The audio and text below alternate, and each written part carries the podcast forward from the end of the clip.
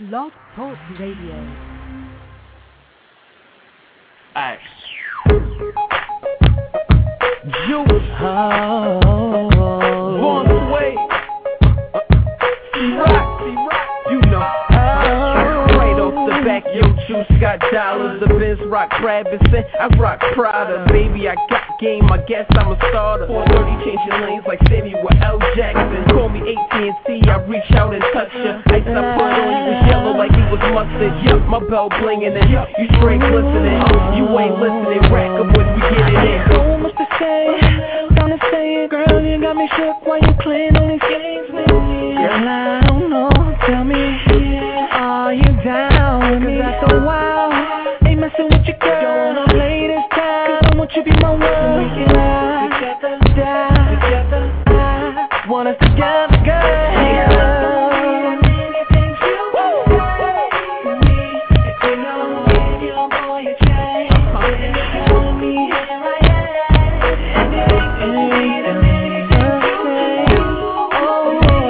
If you know when your boy is trying, then you want me, here I am. Let me call you, the one in you, the woman of my dreams. You're the only one for me. But do you feel the same? And if you do, tell me, boo, so I can make it good.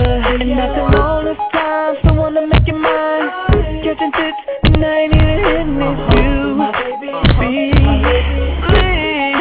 Mommy, you need excuses as a four-star. I go to Morton's and valet my Porsche car. Baby, I'm a rock star. Your birthday, I buy you a sports car. I got work, so come with me on tour. Your body straight A's on your report card. I work hard so we could be in a two-door. Stepping on the red floor, give your boy a chance. We young straight ballin', yeah. Baby.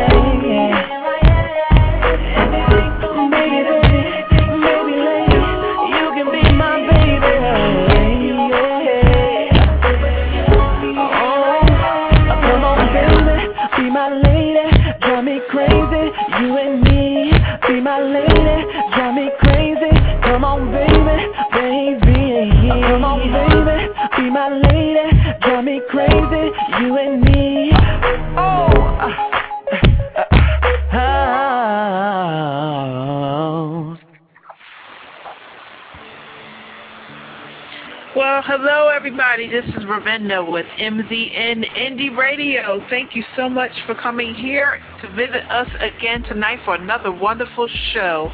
And uh, we are going to have a great time. We're going to be here for a couple of hours to help you enjoy our upcoming guests.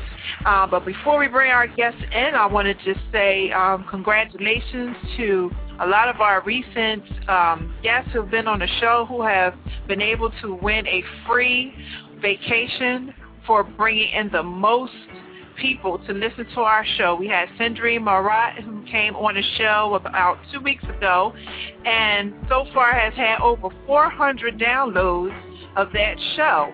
And uh, you do remember her. She's a writer, and she has great um, talent for writing books and, and journals and articles. But please be sure to continue downloading that show if you missed it. And if you are a guest in the future, or I guess in the past, you can still have a chance to win a free weekend vacation to one of twenty-nine locations sponsored by M C N Travel Stars. so that uh, you can go take a friend with you and have a great time. Uh, if you can continue to support our show by allowing your friends of all your social networks and anywhere else to come and download the show and visit any of the other shows that are coming on. So we'll give you more information on that later, um, but we are going to introduce our guest, Kal Cauthen, who's going to be on in a moment. So everybody stay tuned. We're going to just play a little commercial break right quick, and then we'll be right back.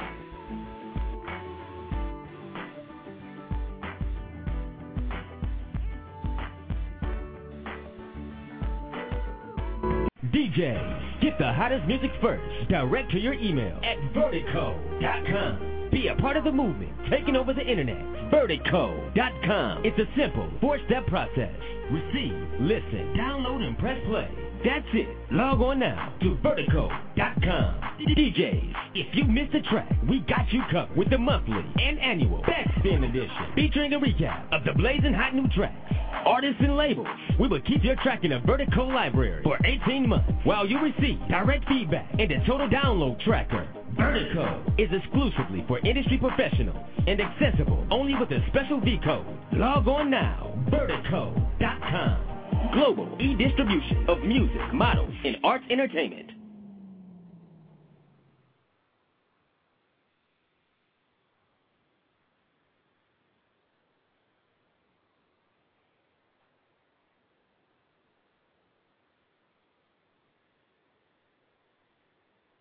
It went dead. I don't hear anything. I was hearing music and stuff, and now it's nothing.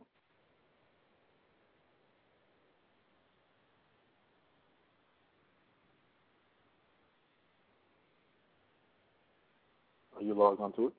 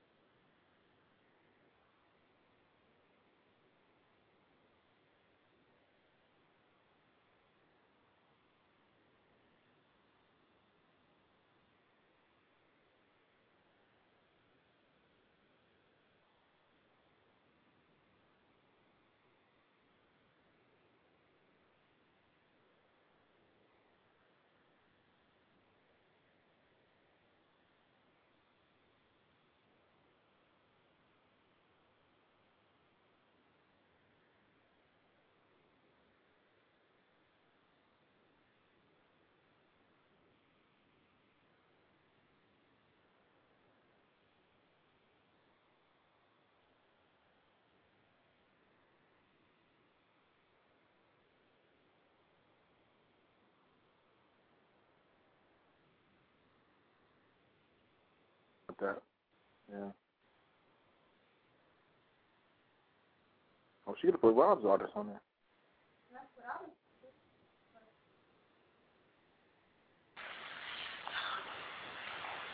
All right, we are back. Seems like we're still having some technical issues.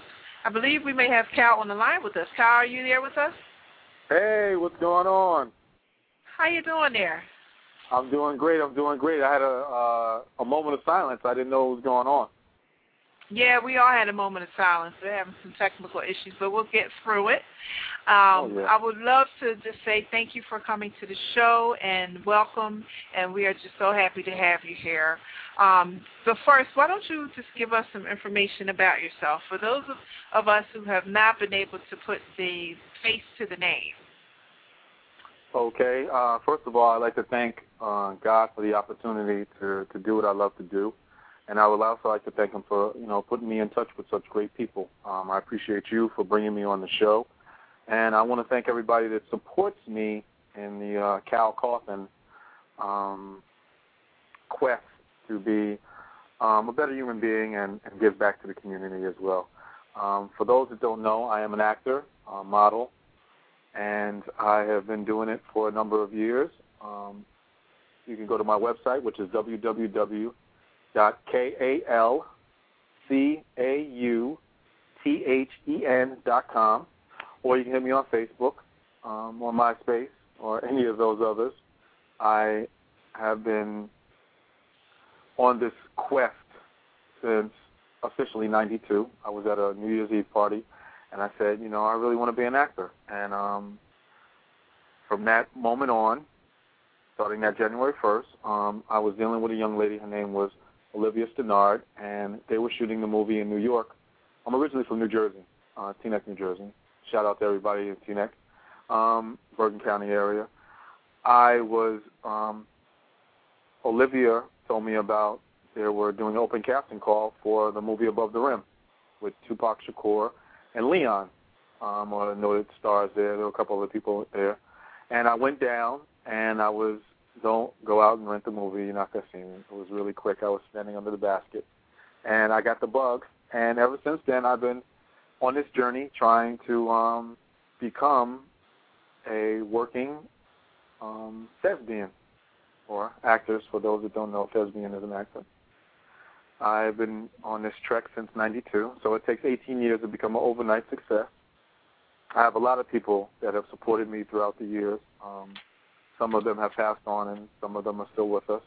Um, I'd like to just give homage to, you know, Mister Willie Brennan of Brennan's Barbershop in Englewood, New Jersey. Um, dear friend of mine that passed from breast cancer. She was the fairy godmother of breast cancer. Her name was Tanya Sue Gowdy Carther. Good, good, good um, friend. I love her. Um, I, I know she's in a better place now. Um, there are so many things that I want to talk about, and I know you want to get right to it. Um, I've done um, All My Children in New York. I've done um, a couple of independent films. I'm here now in Atlanta. Um, I'm down here doing, I just did a television series called Atlanta Homicide, which you can catch on Colors T V. They're still showing reruns of that. I did twelve episodes of that with Hattie Lemon and Carl Millinder.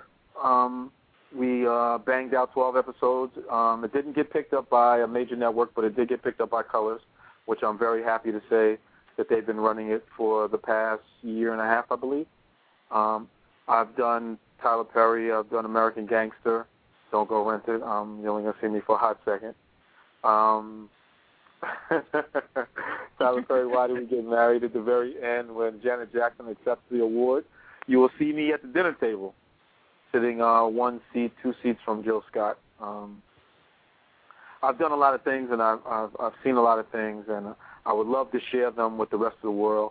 Um, I'm, I'm, I'm so happy that you've given me the opportunity to, to speak out. And for those that don't know, if you miss it tonight, you'll be able to download it. I'm sure we'll make it available for them, won't we? Oh, absolutely. That's uh, that's that's where a lot of people find it convenient to be able to participate with a lot of our shows because, um, you know, if you don't have the time to sit down at your computer to, to check it out uh, and you don't have the time to call in, then you can always find that, that download available to you. You can put that on your computer and just listen to it whenever you want. You can even put it on a C D and carry it with you in your car or on your iPod. So that's the modern the technology beauty. is a yes, is a, is a mom. I mean, I love the fact that we have that available, and I, I love the fact that we have this media format to give us the freedom and unrestricted um, forum for all of our listeners and our guests to be able to discuss, you know, whatever topics that uh, concern them, uh, to promote them if they have, you know, music that they're having a hard time getting out there for the, you know, for the um, public because of the way the industry is. Like um, in the beginning of our show, we were uh, playing uh, music of an independent artist, Von Sway, who was a, a recent guest. Uh, and we often do that. We do, um, you know, a, a short um, radio play um, rotation of some of our artists, and we also promote it everywhere else, like on our Facebook and our Twitter and all those other social networking uh, formats. So uh, it, it comes in handy that. to help help everybody, and people like yourself, whenever you're doing a movie, you know, or, you're, or you have a cause that you want us to bring attention to, you can feel free to come to us, and we'll be happy to go ahead and promote that for you. I appreciate that so much. I want to do a special request of uh, a good friend of mine. He's in Chicago. He's a producer. His name is Rob Diggy. I think you got a couple of his artists. Uh, I would love for you to play, you know, give his, his people a couple of spins, too, as well, if you're able to do that. I know we're going to fill this. This conversation is going to be so great that we may not be able to get to the music. So those who tuned in for the music and not the conversation, the conversation is going to be so good we might miss the music. Well, we'll see. But um, whatever those artists are, I would love for somebody to email it to me. Uh, it would have to be in M P three format so I can upload it. Um, you can email it to M Z N Indie Radio at gmail dot com. And, yes, Rob was on our show not too long ago. We had a really great interview with him as well. And um, I look forward to having him on again. He does a lot well, of great I'm gonna work. Beat that, I'm going to beat that young lady that has four hundred fifty downloads so I can get the trip. So I'll, I'm going to have everybody downloading this thing here. Okay, well, that'll be good because we really, you know, like to have uh, – we're trying to, like, break some records here because the, the highest um, amount of downloads that we've had since I've been on the air was about seven hundred from one guest. So mm-hmm. um, okay. she she pretty much comes in third place because the second one is at um, five hundred eighty, and that was Chanel mm-hmm. Gabriel. Um, she's a okay. spoken word artist. So okay. Sindri was is one of the she was we have had lots of artists, but we've also had authors. So she was the top-running author as far as all the downloads. So you go ahead and bring us some, and you'll be like the top actor bringing in downloads. Or you yeah, there can we go. see there all we go. Of everybody else. There we go. So. That's what I'm talking about.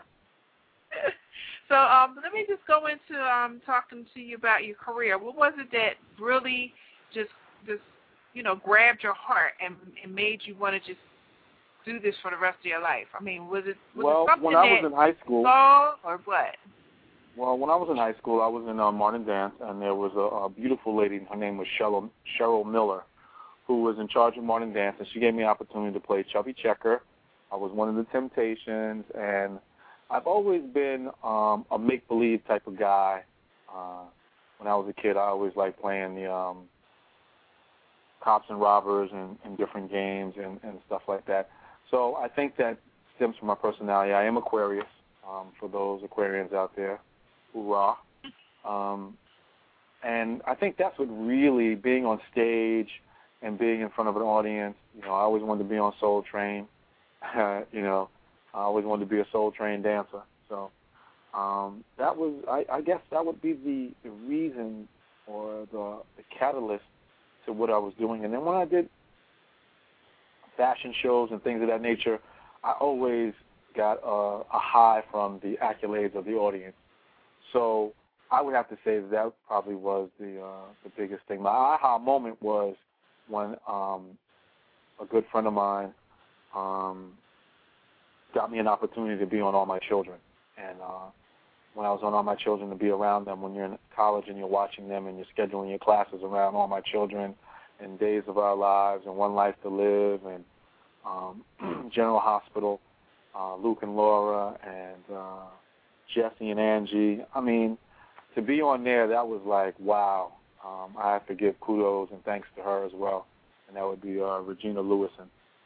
But um, I, I think that That's was great. my aha moment. I wanted to go into that. Um, what what was the experience like um, working on a soap opera? Because a lot, we don't see a whole lot of black faces on there, but when yep. we do see yep. them, they pretty much stick with us because, you know, we start being their own personal cheerleaders. How was that experience? Oh man, it was it was the best. Uh, first of all, living in New Jersey, I would take the um, I would either drive into the city or I'd take the bus and the train, and I would go down to the um, station, which has moved to L A. Um, it used to be down there on fifty, no, seventy-third Street, and you could see it um, right there on the Henry Hudson. Um, the building was right there where they shoot The View at now. The View was on one side, and All My Children was on the other side. Um, you walk in, um, you give your name at the desk, they uh, ask you who you are and what you're doing, and you tell them, and they give you your script, and you go upstairs in the elevator, and you go to um, the holding um, area for the extras, and you sit there in the little cafeteria, and you see Susan Lucci, you see, uh, or I should say Erica Kane, which is one and the same. Um, you My see, girl, Erica. Um, yeah, um, At that time, when I first started there, um, Jesse and Angie were not there. Mm. Um, they had gone already. Um, but the uh, tall black guy with the dreads in his hair, that was the heartthrob. Uh, and that's when yeah, Mateo. Yeah, I remember him. And, yep, that's when Mateo. and um, yeah. Kelly Ripa, who I was yeah. Kelly Ripa's assistant when I was on All My Children, when she had the T V really? show, and I used to walk around with the headset. And... Um, They didn't have a character name for me. I was what you call a featured extra. Um, I would have maybe one line, uh, under five they call it, and I would say, you know, something like, hey, get that over there, or, you know, yes, right away, you know, something like that, but it would be under five. And I would, I, I loved it. I, I was working at the barbershop, at Brennan's Barbershop then in Inglewood, and guys used to tease me, oh, you're going to All My Children, he's not here today, he's, he's going to All My Children. And you would film it one day, and then within three weeks it would come on. Um, they were they like had a three week buffer, so every show that you saw wasn't a show that was taped that day. It was taped three weeks prior. So if something ah. happens to a character, or they have a contract dispute or something, they can easily get that guy out of there. It only take uh-huh. a minute to, to write him out. Um, the writers were fantastic. I don't. I was there when um, um, Kelly Ripa's character. Um, I can't even think of her name right now. I haven't seen a moment. Anyway, um, her and Mateo. I, I forgot together. her. Um, yeah, her um, now husband. Her now husband. Yeah. Mm-hmm. yeah. When they started I dating, um, I was cutting um, Willie Randolph's hair at Brennan's Barbershop, and they used to go to Willie Randolph's house in um, I want to say it's Pompton Lakes, uh, up there off of seventeen in Jersey. And they would meet, and they would talk, and they would, you know, hang out, and then they would um, come back separately, and they got married. Um, nobody knew for a while, and um, it was it, it was just just great people. Um, if you remember, um, he played on Las Vegas. I'm gonna tell you, it was uh, Josh Duhamel. I remember his oh, first Josh. day. Oh, Josh! He's on Transformers. Yeah. Yeah. yeah. Yep. Yep. I um, remember his first day there. He was a little nervous, and uh, he had his chip in his tooth. And uh, he was like, yo, do you think I should get it fixed? And I was like, nah, Josh, you're straight, man. You're going to be good. You're going to be all right. Um, he's a little bit taller than me. He's about six foot four, um, about two hundred pounds. We played basketball together um, at the Reebok gym over there in, on Broadway, um, along with him and, um, oh, man, I can't think of his name now. Just great guys. Every, everybody, Palmer Carlton was great. Um, uh. Everybody was nice. Everybody was nice to you. The, the security guard was nice to me. They got to know me on, you know, hey, Cal, what's going on? You in today? Yeah, I'm in today. Um, I shoot. They call me. I, you know, do a day here. Sometimes I would do it two times a week, depending on how hot um, Kelly Ripa was, um, her character, how many times she made an appearance. And every time they did the T V show, they brought me in. Tad was cool. Palmer was cool. Um, I remember when um, Adam was playing, him and his brother. I mean, he was the best, man. I mean, real real good conversation. Um, there's etiquette on the set that you don't really talk to them unless they talk to you. And, you know, I was there so much that, you know, they would actually talk to me. And uh, I had conversations with these people, and I, I appreciate everything that I was um, given the opportunity to do. Wow. That sounds amazing. Yeah. And did you say that you were also in General Hospital? No, no. I was on All My Children. All My Children was filmed in New York, and um, I want to say One Life to Live is still filmed in New York. And um, yeah. I did extra work on them, but nothing extensive. I was really on All My Children probably from ninety-five to probably like two thousand three, two thousand two. When Kelly Ripa got with um, Regis, that's when they um, they stopped her character. She was doing both for a minute, and then she stopped. Right. Well, I mean, it looks like it, it was a good decision on her part. I mean, she's just blown up since then, so that's good. Oh, yeah. Now, um, what, what was your the next thing that you did after that? Well, after um, being on my on, on my children, I, I did a couple of um, short movies um, that were filmed in New York. Um, looking for work. I must have worked on that for about two years. Um, the director and producer didn't have a whole lot of money, and we used to go shoot around New York and the whole nine yards. Um, real good um, dude. Um, I, don't, I, I still think he's still working on it, maybe ten years later.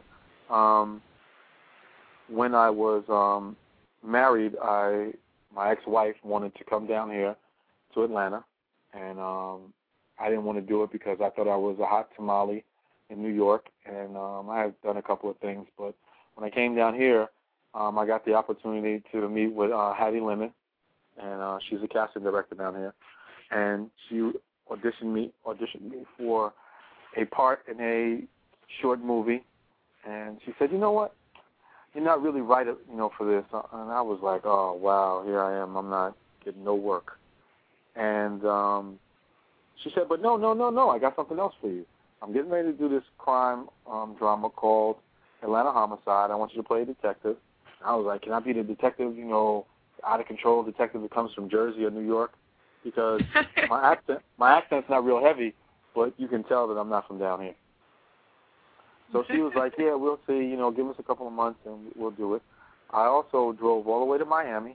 I left Atlanta on a Saturday night and drove all the way to Miami. I got to Miami. It takes about twelve hours to get there from here.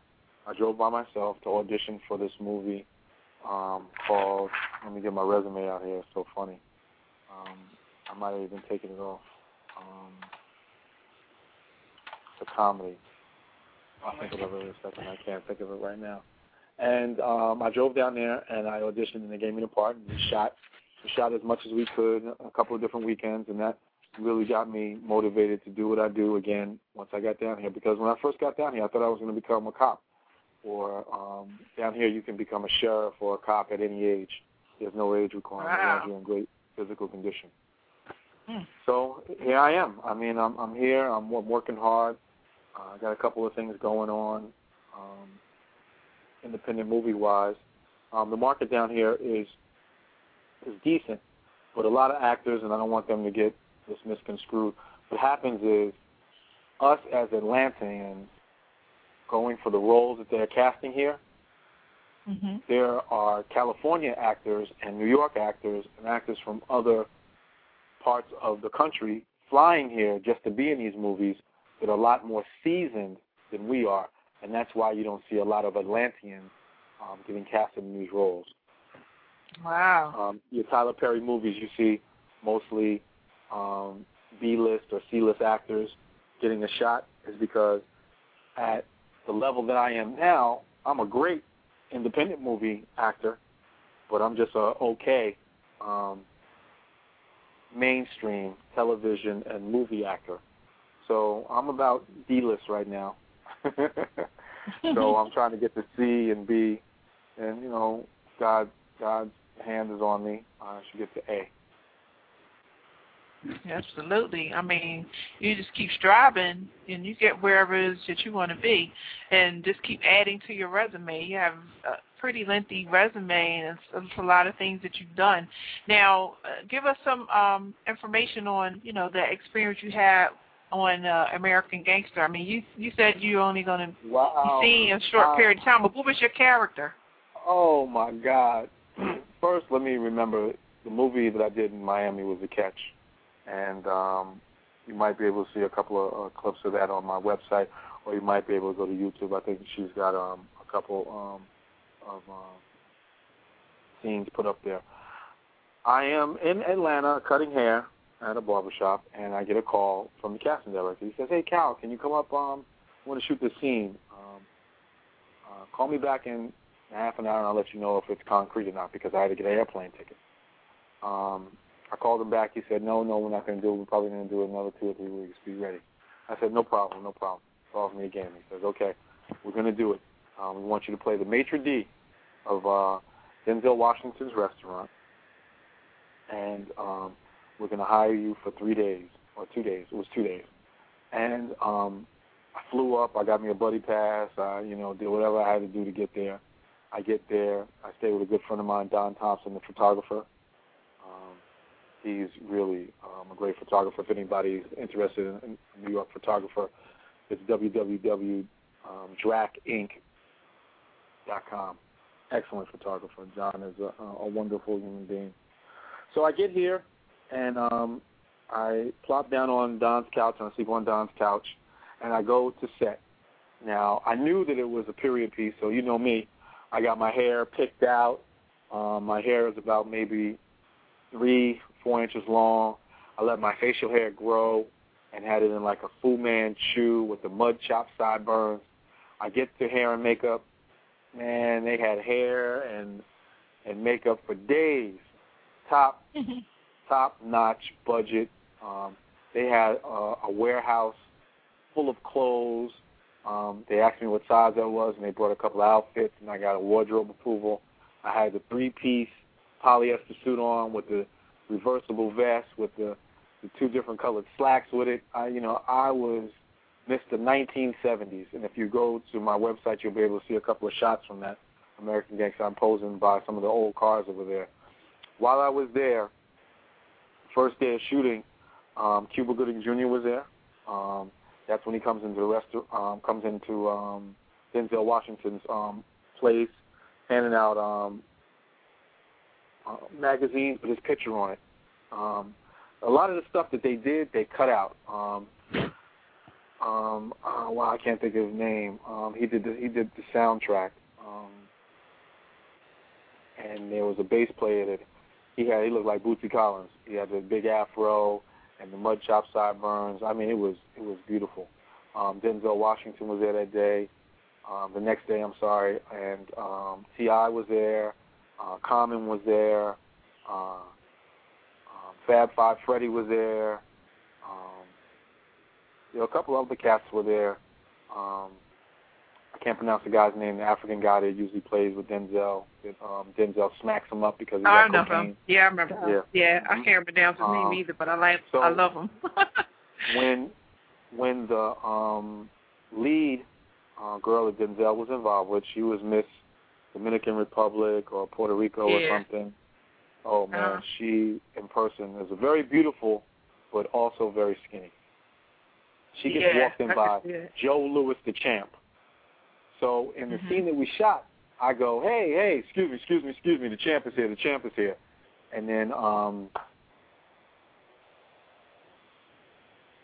the band says, oh, you know, Joe Louis is here, let's have a round of applause for Joe Louis, blah, blah, blah, blah, blah. The camera's on me, sitting her down, and then the champ walks her over to Denzel to introduce her. They uh, mm-hmm. dance, I believe, and then the next scene is you see me standing in the doorway while Denzel is talking to her in the coat check room, and he's mm-hmm. interested in her, and I was in that scene, and that was, I did not want to leave. I did not want to take the wardrobe off. I did not want to take the mud chops off. I thought I was, you know, uh, looking at the pictures when my mom seen him. She was like, you look just like your father. I said, yeah, yeah, I was, I, I love the seventies. The seventies was, uh, if I ever do a period piece, I would love to do something in the sixties and seventies. I had an opportunity to um, to do a character and the uh, film didn't go through. Uh, I'm really disappointed that that didn't happen, but, you know, it's in God's hands. We'll see what happens. Well, I mean, that was a, a great experience right there. I mean, just to, even if it was a, a millisecond, just to be on the same set, you know, just watching Denzel do his thing and, you know, all those other actors. I mean, that that right I mean, there. I've been, I've been pretty blessed. Oh. I um, used to do security yeah. at the Cheetah Club in New York, and I used to do security. I used to do the door at M V, for those that may know or may not know. Um, and Denzel was in M V um, one time. And I walked up to him. I said, hey, you know, how you doing, Mister Washington? You know, you're in town doing something. He said, oh, you know, I'm just hanging out, cooling out. I asked him what he's doing in class or anything, just trying to start a conversation. And he, you know, he talked to me. He never had security at that point. At that time, he didn't have security. And I said to myself, one day I'm going to work with him. And, you know, this is how God works. I didn't actually – I was there on set with him. I wasn't in the, I was actually in the scene, sort of, kind of. But it was, it was coming, it's coming, it's coming, it's coming. I mean, well, you know, he's not going to stop acting. He's still doing his thing, so you still got opportunities oh, yeah. galore coming at you. One no, of my uh, guests, one of my uh, previous guests was also in that movie. Um, I don't know if you remember her. She played a waitress in one of the scenes. Her name is uh, Beverly Bonner, and uh, she's a she's a seasoned actress as well, but she's done a lot of B movies. She did a movie mm-hmm. called Basket Case. Back in the, um, mm-hmm. I think that was the eighties. But she was, um, let me see, she's a fair-skinned woman. She, I think her, at the time her hair might have just been like a light brown or something like that. But she played a waitress in the movie. And I think um, she had a speaking role, but I don't recall what she said. I, I don't think it was a mm-hmm. big role. But she mm-hmm. said that Denzel was very kind and always made sure that the camera was going to, you know, keep a shoot with her in it mm-hmm. because um, I guess they had talked to some, but well, she was in Ridley, a couple of Ridley, things with him. Mm-hmm. Ridley Scott was um, the director on that, and a lot of times, you know, the editing gods are not so kind. Um, I've had the opportunity to be cut out of a lot of things, but, you know, hey, you know, I was there, I got a check, you know, it's on my resume, mm-hmm. um, it's for real. You know, a lot of people do embellish, but, you know, I did um, a video for More Better Blues with Spike Lee, and I did a um, commercial in the airport for American Express with Spike Lee. But he was like, hey, uh, excuse me, sir. I was like, uh, yes, Mister Lee. He was like, can you just um, step back a little bit more? Uh, no, no, no, no, a little bit more. No, no, no, um, a little bit more. Because the lead guy was a black guy, and he said, you know, can't have two good-looking black guys in the same, you know, in the same frame, so need you to stand back so we can barely make you out. And he kept it real. I mean, it, it happened. I mean, I, I got experiences up the yin-yang. I used to cut Eddie Murphy's hair um, in the um, right before he got married. I went to his wedding. I cut everybody in the wedding party except for him, and um, and uh, Scott Julian did his hair, but I did everybody else. I did his two brothers, um, his father at the time, Mister Lynch. And is that the um, house in North Jersey? Yes, it is. Bubble Hill. Yeah, I, I, yeah, I passed that house once. I, I was driving through a road where I could look up on the house, and it was like sitting way up on like this mm-hmm. hill, because there's a lot of hills Absolutely. out there. Mm-hmm. And that house so bad. And it wasn't that far from Whitney Houston's house. Not that far. I mean, hers is, I think she has one in Princeton, but it's not that far. I mean, it's like, what, less than two hours. No, um, in the area that, that Eddie lived in, in, in Inglewood Cliffs, which is really Inglewood. He li- lived in Inglewood. It goes, um, for reference, it's Teaneck, Inglewood, mm-hmm. Inglewood Cliffs, and then Fort Lee, and then there's George Washington Bridge. In his area, uh, George Benson lived up there. I believe the movie Scarface, when they shot, um, when Scarface was like, you know, come and get me, and was sniffing the coke on the desk, that house yeah. is around the corner from Eddie Murphy's house. You so, mean the house um, that at the end of the movie? At the end of the movie, where he shoots up and he's shooting the people on the ground and everything, and he's got the machine gun, uh-huh. and he's sniffing the coke, he's got his face in the coke. Okay. That that house is right there in Inglewood. Oh, um, get out. I'm going to have to go up there and check it out. yeah, yeah. You can see it. There's no fence around it. But see, Eddie's house, the way it's positioned, you can't see it if you're at the at eye level with it. You have to go above it, like no. you said, and look down on it. But yeah, the house is beautiful. Way up in the cut somewhere looking at that house. Yeah, said, well, yeah, it's, but absolutely. Pass? But it's some beautiful homes up there. My girlfriend oh, lives, yeah. um Orange, and um, she goes out that way to go shopping or whatever. We went mm-hmm. out to yeah, Montclair. And, uh, mm-hmm. yeah. Absolutely. North Jersey is, is is the bomb, but I wouldn't buy no house there. I, I would buy a house in, oh, in Atlanta. And you can oh, get, a, yeah. you can get the same size house for, for six hundred thousand dollars. You can get the same size house. With some land around and some trees. Mm-hmm. Absolutely. Now, you were also in um, Why Did I Get Married, and you, you played um, uh, I was a doctor, a doctor at the table. Yeah, you and gotta I'm embellish on your resume a little bit. Because I saw that yeah. movie. Now, if you got the first edit of it, you see me for uh-huh. a long time. But if you get the, the recent edit of it, you're not going to see me because I look right into the camera.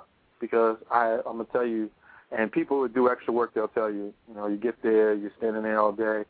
They did not use me until I got there at like maybe six o'clock that evening, and they did not use me until almost four thirty, five o'clock that morning, mm. and then released us before it became twelve hours, so we only get paid the sixty dollars. It's it's it's it's bad down here because it's not unionized in, in Georgia. Georgia's a right-to-work state for anybody that's coming down here. So if you're a union, it does you, you can get paid union pay, but most union people work for non-union pay, which is, I believe, sixty-five dollars or seventy-five dollars for a twelve-hour day, which is nothing. Oh, that's crazy. That is yeah, nothing it is. At all. But if you Make want sure they're working at the bank. Yeah, I, I don't. If you get the part, if they show you, if you show up in the movie. Yeah, yeah, it's, it's it's nice. But if you if you're working a job that you make triple at, and you've got bills to pay and mouths to feed, it makes it a little bit different. Now on that set, um, Roger Bob, who is Tyler Perry's right hand man, um, was directing while um, Tyler Perry was in in his tuxedo because they were all there. Um, I'm not gonna say I'm good friends, but I I am. a friend of um, Malik Yoba, um, mm-hmm. and um, I've taken classes with Tasha Smith, who's also who plays the uh, the crazy uh, wife. That of, crazy uh, woman. Yeah, exactly. She's beautiful. So She's loud, beautiful she, she also has. Yes, uh, I love her. I love what she does. She's an advocate too. Yes, yes, She's she a... is. Yes, she is. She's um, a great. She's got a great spirit um, with her. Um, she also has a twin sister that a lot of people don't know named Sidra. Yes, she does. Wow. She's an acting coach as well and an independent film um, filmmaker as well. Wow. I'm trying to actually get her on the show because I wanted to um, go into some of the things she does outside of acting because I mm-hmm. saw her on a, a program. Um, yeah, I was on a cable program, and it, uh, it's either cable or P B S, one of those. But um, she was talking about you know the things that she's working on, and um, I, I love an actor that acts so well at a char- as a character that I either can't stand them or I love them. So mm-hmm. when Absolutely. you play a role of somebody that I just want somebody to just take and just put tape your mouth shut or kill you off or whatever, then you are good. If you Absolutely. make me just cannot stand you, if, if you just make me cry, like Demi Moore could make me cry the minute a tear falls down her face because she just had such a sweet face back in the day when she would do these little girly roles, and like it was so well, emotional. A lot that of people, she started on um on um, General Hospital. I know, I was watching her, and that's why it made me a fan of hers, because I was a big fan of her. I'm a big General Hospital fan, period. Like, the, all the A B C stories were my favorites. Like, All My Children mm-hmm. would like to live in General Hospital. So to see all those don't people that Ryan's were Hope on now. those soaps in the movies. Huh? Don't, don't forget Ryan's Hope now. I used to come on at... Yeah, uh, Ryan's um, Hope was one of my favorites, too. That was one of my favorites. You know, I mean, I'm, I wasn't into all of them. I mean, I did watch Leon and the Restless, too. That was another one. And Santa Barbara. But um, uh, only because it's A. Martinez. I, I loved him back in the day. Um, and then I like to see, you know, an actor go from one soap to the other, play like a totally different role. Because um, the girl who played, um, uh, what's the girl who broke up Angie and Jesse?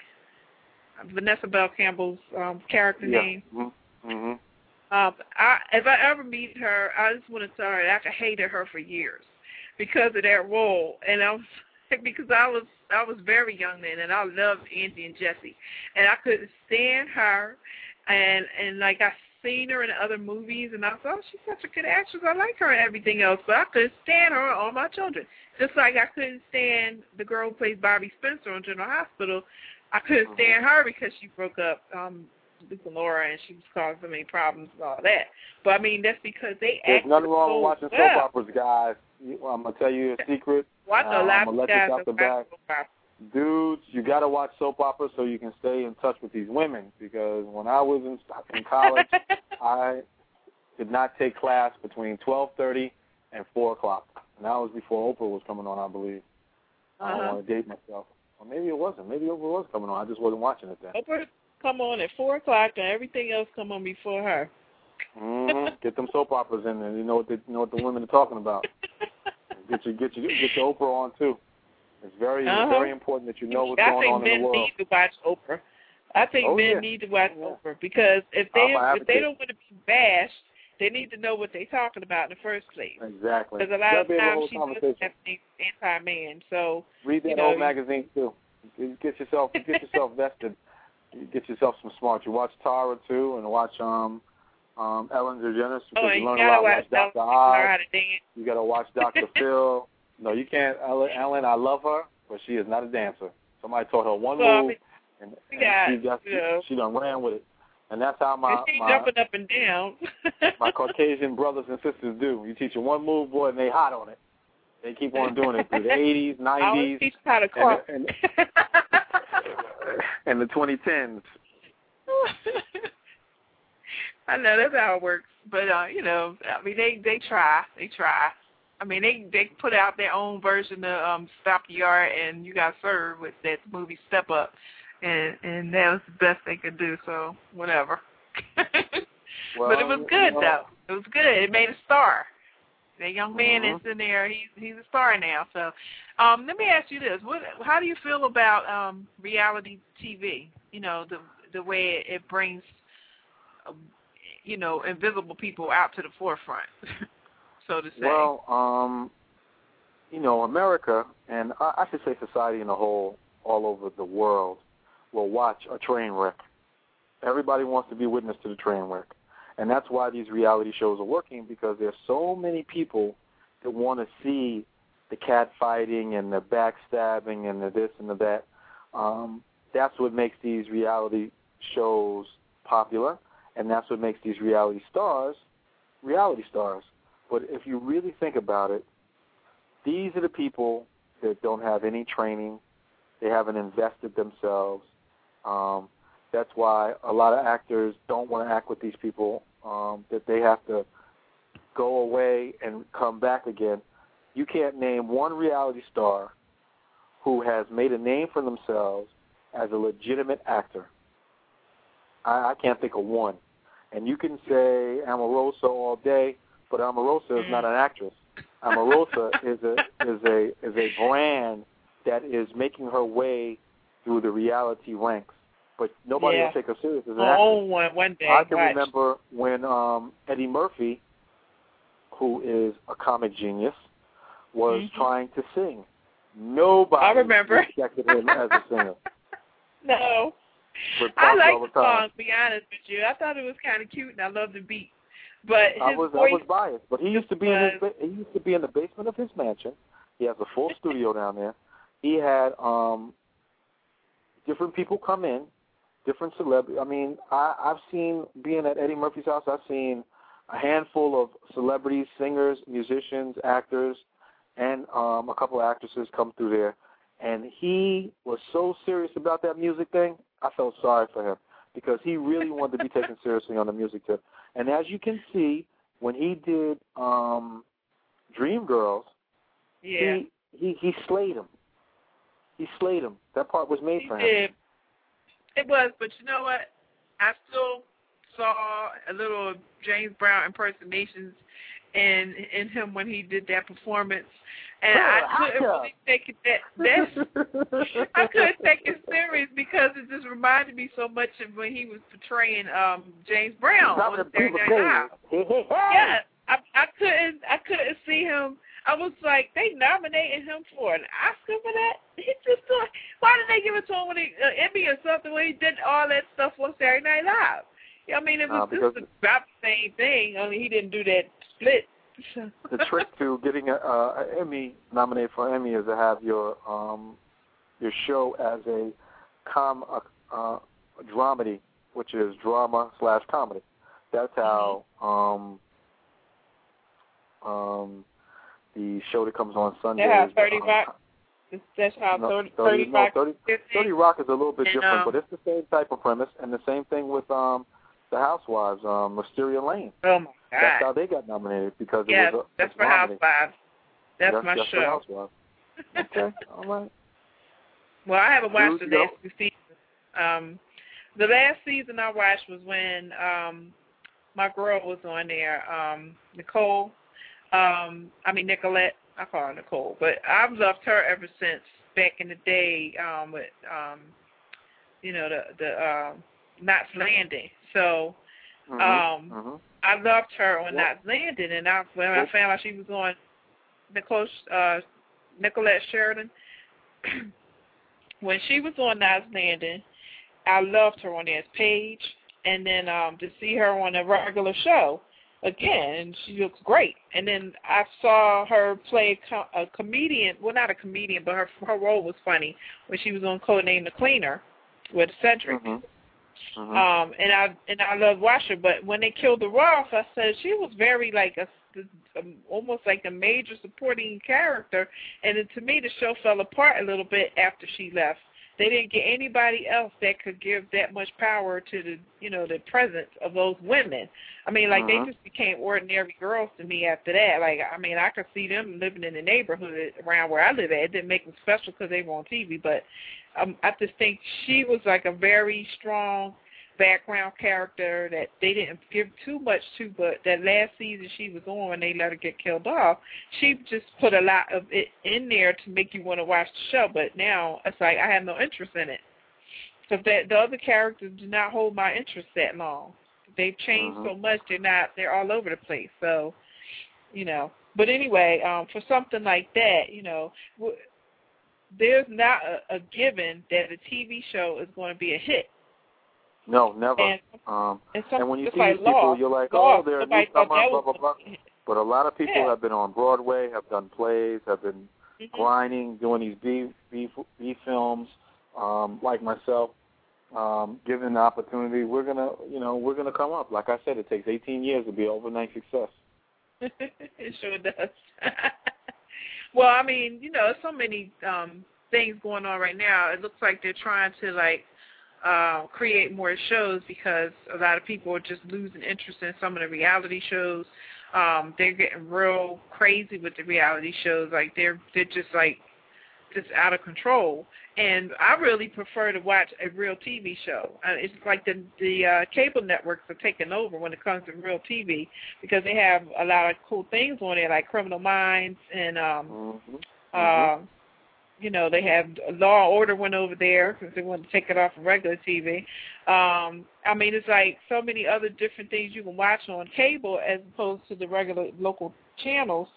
You know, they're losing ground, and they're putting all these reality shows on. The only reality show that I really like is not really necessarily a reality show, but I love Extreme Home Makeover. Because that that's somewhat of a reality because of the story of the family that they support, although um, – the characters crying, you know, like the uh, the the people, the construction workers crying and stuff like that. You know, I mean, I understand being touched, but they cry every episode. So, well, um, you have to understand something. When you take something old and tear it down, and the process of rebuilding it, and then seeing the joy in the people's faces, mm-hmm. that that is that is what makes us human. Absolutely, I understand that. You, I you wish they come from the mile. Um, I was watching um, T O's show last night, and T O was crying. Yeah, said, wow. But see, and then this is another thing. Athletes are now getting, they don't get enough money. They got to get T V. They got to become well, stars, T V stars. Well, now, I don't want to watch you on T V. I want to watch you on T V playing the basketball or football. I don't want to watch you acting because now well, you get more money. They're trying to make a, they're trying to make a transition. They're trying to make a transition. Oh and um, T O is... You got to do it the right um, way. Go take acting lessons and become an actor. Do it the way real actors do it. You know, I, I hate when they take somebody's celebrity that has nothing to do with acting and then mold no, them into an actor. It's called, it's called show business. Don't ever right, get I know. twisted. There's show and then there's business. And mm-hmm. the people that they're bringing in have already have a, a, a following. That's why we're all these actors and musicians and everything trying to get all these people on Facebook and MySpace and Twitter, following them so they can show them that, hey, I've got a following of people that don't know me on just this level, but once they do know me, I'm going to be able to put behinds in the seats to sell tickets.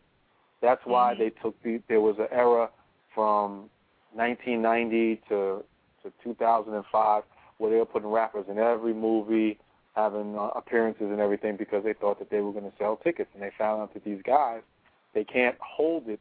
They can't compete with the people of the season. So now you got to hire an acting coach to coach them on, on while they're doing the film. And sometimes you lose transition because on a film you're working every day and you're not able to grasp what your teacher is teaching you and you're, you're just getting a taste of it. You're not getting a full meal. So right. what we get when they when you see the performance is you're not getting a full meal.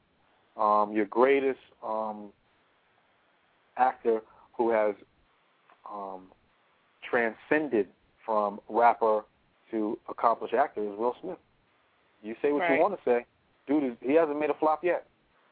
No, not what they. Well, not what I would um, consider a flop. I mean, they I don't mentioned care what they say about Wild Wild West. Wild Wild West I love it. He doesn't even like Wild Wild West. I don't understand that. He said that on um he said that on T V One. Yeah. I want to be Wild Wild West. Who you telling? I love I I just I bought the D V D and every time I watched the movie I had to watch the video because I love that video. Every time they played it on M T V I had to get up and dance with Will Smith because I love that video. And Cisco Drew Hill in the video. I mean, I just loved it. And I don't understand how Will thought that was like one of the worst movies he ever did. No, I mean, cause he, I don't I, I don't think that I, he thought that. It, it was what the critics said because it didn't do the box office numbers they expected it to do. Right, but he actually he, mentioned that himself when he was talking to um, Kathy that, that she asked him about all the movies that he did, uh, which one did he think was that she did he think was not the best that he's done. And he said it was Wild Wild West. And I was like, are you kidding me? That was like the coolest movie, you know. I mean, he was so cool. We don't see black cowboys. You know, mm-hmm. last time we saw a cool black cowboy was uh, Mario Van Peebles on Posse. That was the last wow. time. It's like every ten, every ten I years. I don't, we get a I cool don't know black if Mario Van Peebles is a cool cowboy. I'd rather go with somebody like uh, him and Kumo D. I mean, uh, Big Daddy Kane. Big Daddy Kane was in there. He he's not even an actor. He's just a. a rapper or whatever, but um, he was so cool, just you know, just being in it. But I'm saying, you know, we don't have any major roles for westerns anymore, and when we do, we never have any black people in it as a serious role. I mean, Blair Underwood was in a western with and Posse too, but he, you know, he wasn't playing a cowboy or anything like that. He was just playing like kind of, I don't know what the heck he was, but I mean, we rarely ever get Silverado. I mean, we did have Danny Glover. And Silverado, um, it's not that often that we get anything like that, you know. Just like we'll never see too many black kung fu movies. So. Well, Will put his foot in it with Karate Kid. Yeah, see, and we got another generation. And um, I, I was happy that they, they put a twist on it, having an African-American uh, person playing the lead role. I thought that was wonderful. Absolutely. Absolutely. So I haven't seen the movie yet, but I will um, eventually before it leaves the theaters. But uh, I love Jaden anyway, and I think he has a promising future. And um, in oh yeah, movies. definitely. Uh, he takes it very seriously. Marketing him like you wouldn't believe. I mean, he has an agent there. They are doing major things. Um, I absolutely. The family is very talented. They are. I'm gonna, I'm so gonna now, work with him one day. Absolutely. Well, Will is just wonderful anyway, and. I just can't believe he has a teenage son. I mean, I'm just, he still looks very, very young to me. And we're not that far apart in age. And actually, we grew up in the same community. And um, mm-hmm. my cousin used to play basketball with Will Smith.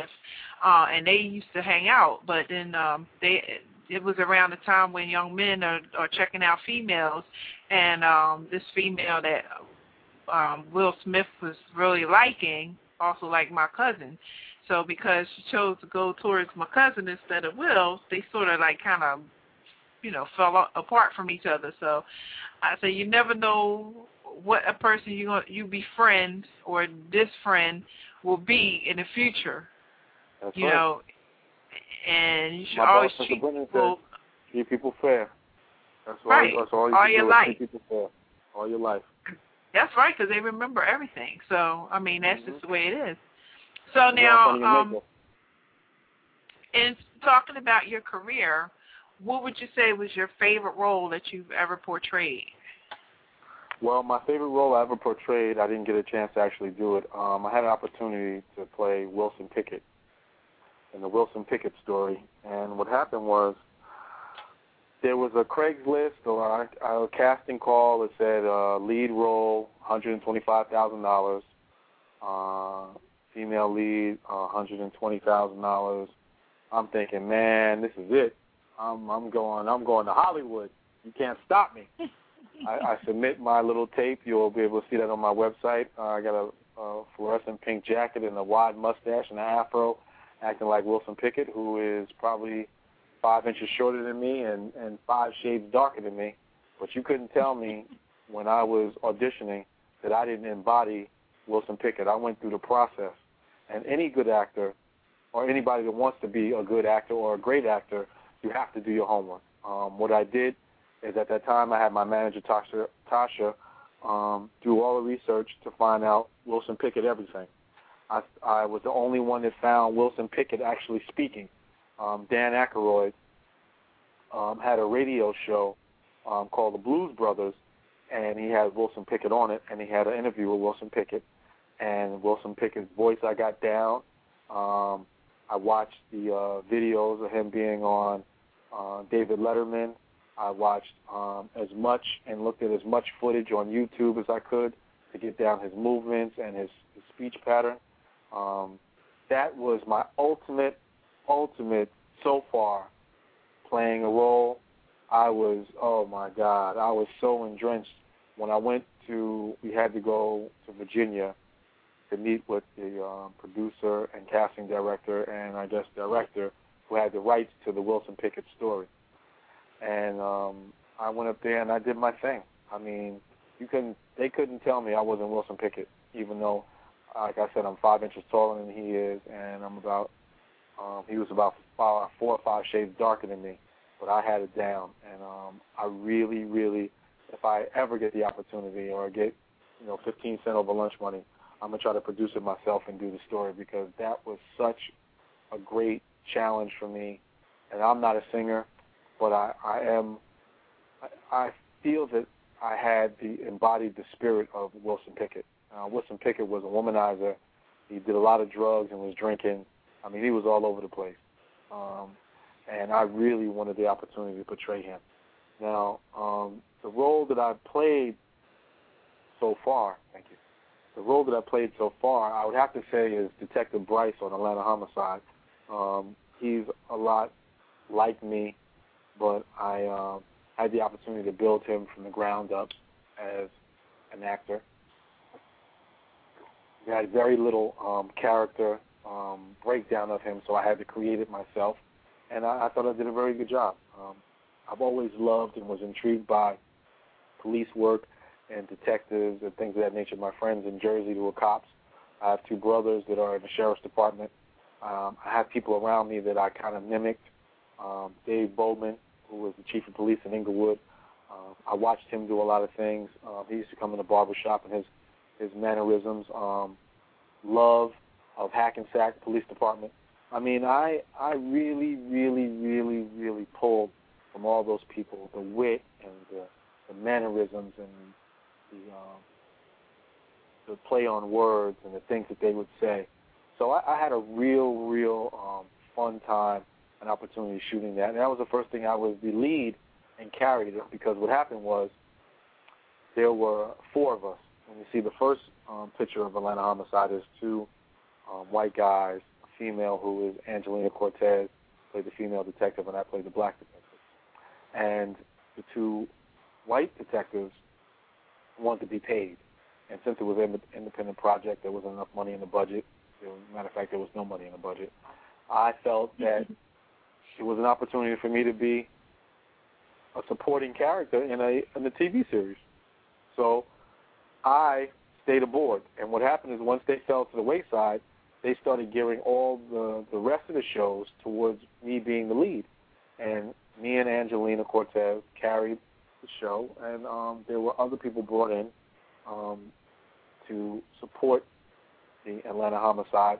And, you know, you can't ask people that you're not paying to, to alter their schedules, but there were a lot of people that did alter their schedule and um, were able to uh, come and support it.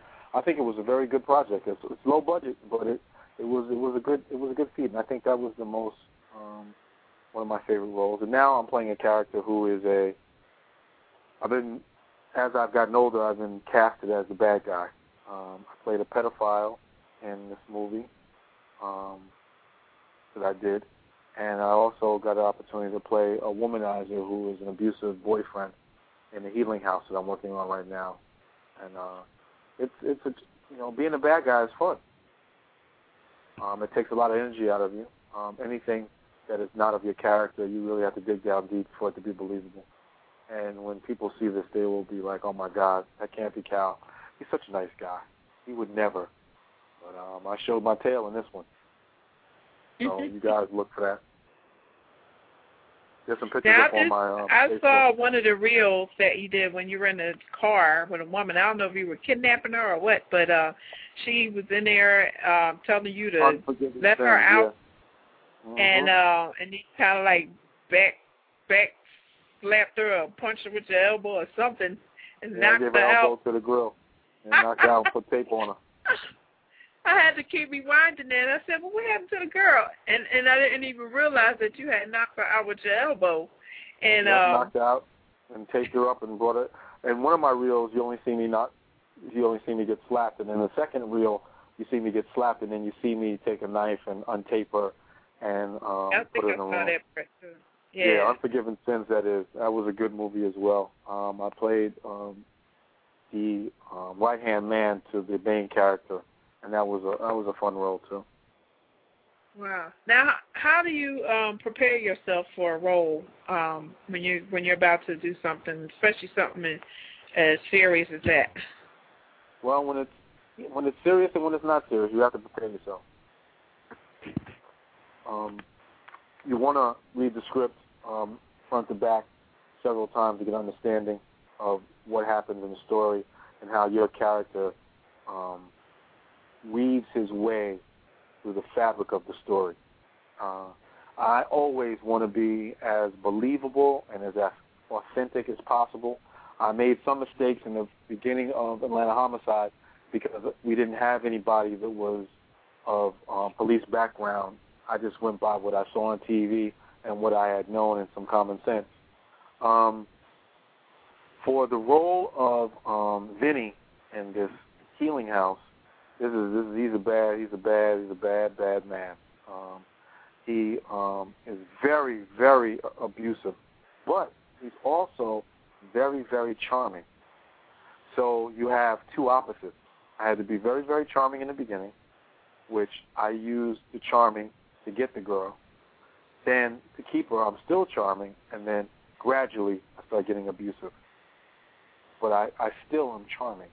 Um, to everybody else, I seem like a regular guy who's... But I am a terror behind closed doors. I'm black in the eyes. I'm, I'm bloodying her up. I'm, I'm beating her up. I'm, I'm doing a lot of things, dragging her around the house. It's bad. It's just bad business.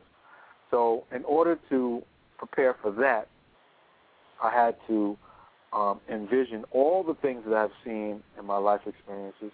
And I just want to say I take my hat off to child or children actors that have to play roles that are above their experience level, because you have mm-hmm. to have a, an imagination. You have to go somewhere to get that character, make it look believable.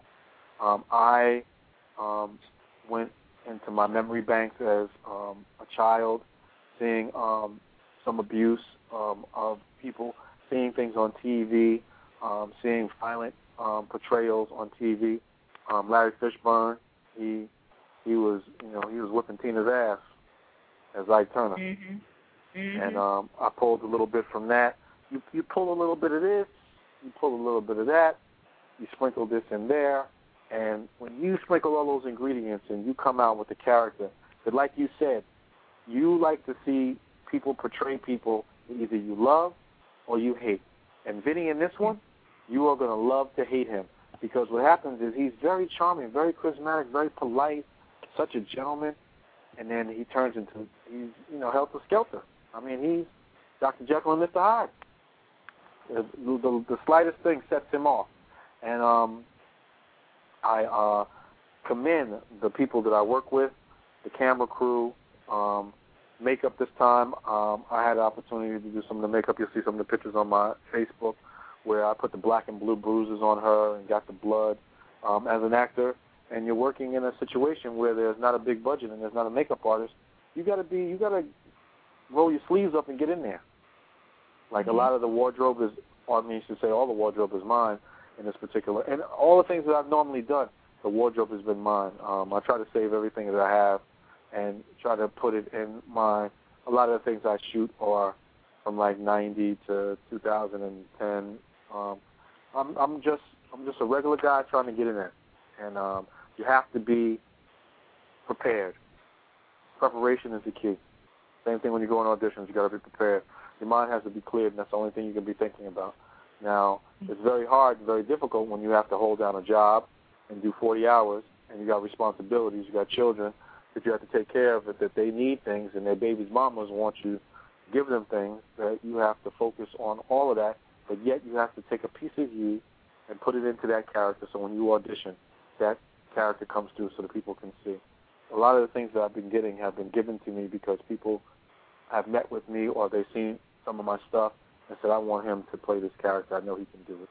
Um, Dee was nice enough. She made my part bigger in her first project where I played the pedophile, because I was so scary that it was ridiculous. You know, people at the end of the thing were booing me when they found out it was me, because I didn't look like the same guy in the movie as when I showed up. So um, wow. There you have it. You have to, preparation is the key. Now let me ask you this. How did you prepare yourself to portray a crackhead? Oh, oh, that is so much fun. Because I thought those the pictures that I got were a mistake. Because it was, you, I mean, it's like you went straight out Tyrone on there, you know, or that Dave Chappelle oh, character with yeah. the ashy lips and everything. Yeah. Since I had an opportunity to work with Dave Chappelle, um, I cut his hair when he was in New York doing his show, and I mm-hmm. saw the makeup that they did, the makeup artist, how he did it, and um, the makeup artist that did that for um, the, the piece was originally called Taj Mahal, and um, they changed it to... Ad, addicted, um, and I played a drug addict. Um, she did not want to hire me. She did not want to use me. She said, Kal, you look too good to be a crackhead. I said, let me tell you something. I said, I can play anything from an astronaut to a zoologist. And if I say I can do it, I can do it. So she said, okay, I'm going to have somebody else there, but you show up and you show me what you can do. And I came in there, and I put my shirt in the dirt and rubbed it around and had jeans and some old Timberlands on. And my hair was, you know, I usually wear my hair curly. But I picked my hair out and matted my hair. And she put the makeup on me and blackened my eye and put the, the powder around my mouth like I was eating donuts. Boy, I was getting in it, boy. And I, I'm going to tell you, which was even funnier, is that when we shot that in that alley, there was a church upstairs on the second floor. Mm-hmm. And this was a Sunday. So I'm out there in full costume, so I start, you know, to get into character. I started stopping traffic on the street, asking people for money. People are beeping their horn, get the hell out of the street, who do you think you are, get away from me. And I got my hand out, and I'm, you know, still, you know, walking hunched over and, and looking crazy. Now my back and my back. The church is getting ready to get out. And I'm going to tell you how God, and I, I feel sorry for this pastor, he was like West Indian or something. And um, he was having church upstairs, and I didn't realize he was a preacher, but some of the people came out, and I was asking them for money or something to eat, and a couple of people went to their car and gave me some, some cookies, And um, I said, hey, hey, hey, you know, Pat, you know, uh, Rev, Rev, you know, let me get a couple of dollars. I know you took collection up there. Let me get a little. Get away from me. Get up. Get unhand me. Who do you think you are? Get get out of here. You are disgusting. And his parishioners looked at him a different way after um, he said that. And then the director said, oh, he's just an actor. He's just playing. Oh, oh, oh, um, I, I knew that. I knew. No, he did not. He showed his true colors. Now, if you do not have um, malice in your heart, I mean, you can't give every beg, Percy Beggin. Obviously, you can't give all your money to everybody. You would have no money yourself. Mm-hmm. But I look pretty destitute. And if you go to my website and you go to my Facebook, you'll be able to see those pictures. And those pictures will give you an exa- example of what's going on. When you watch my reel, I'm laying in, in the gutter, you know, in the box, in the cardboard box. That was the same day. That's where those pictures are from. Uh, the same day, and uh, Dee um, did a fantastic job directing that.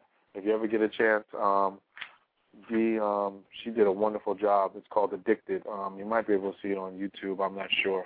Um, she's one of my friends on Facebook, um, Deidre. She's a, a great female director. I've been working with a lot of female directors.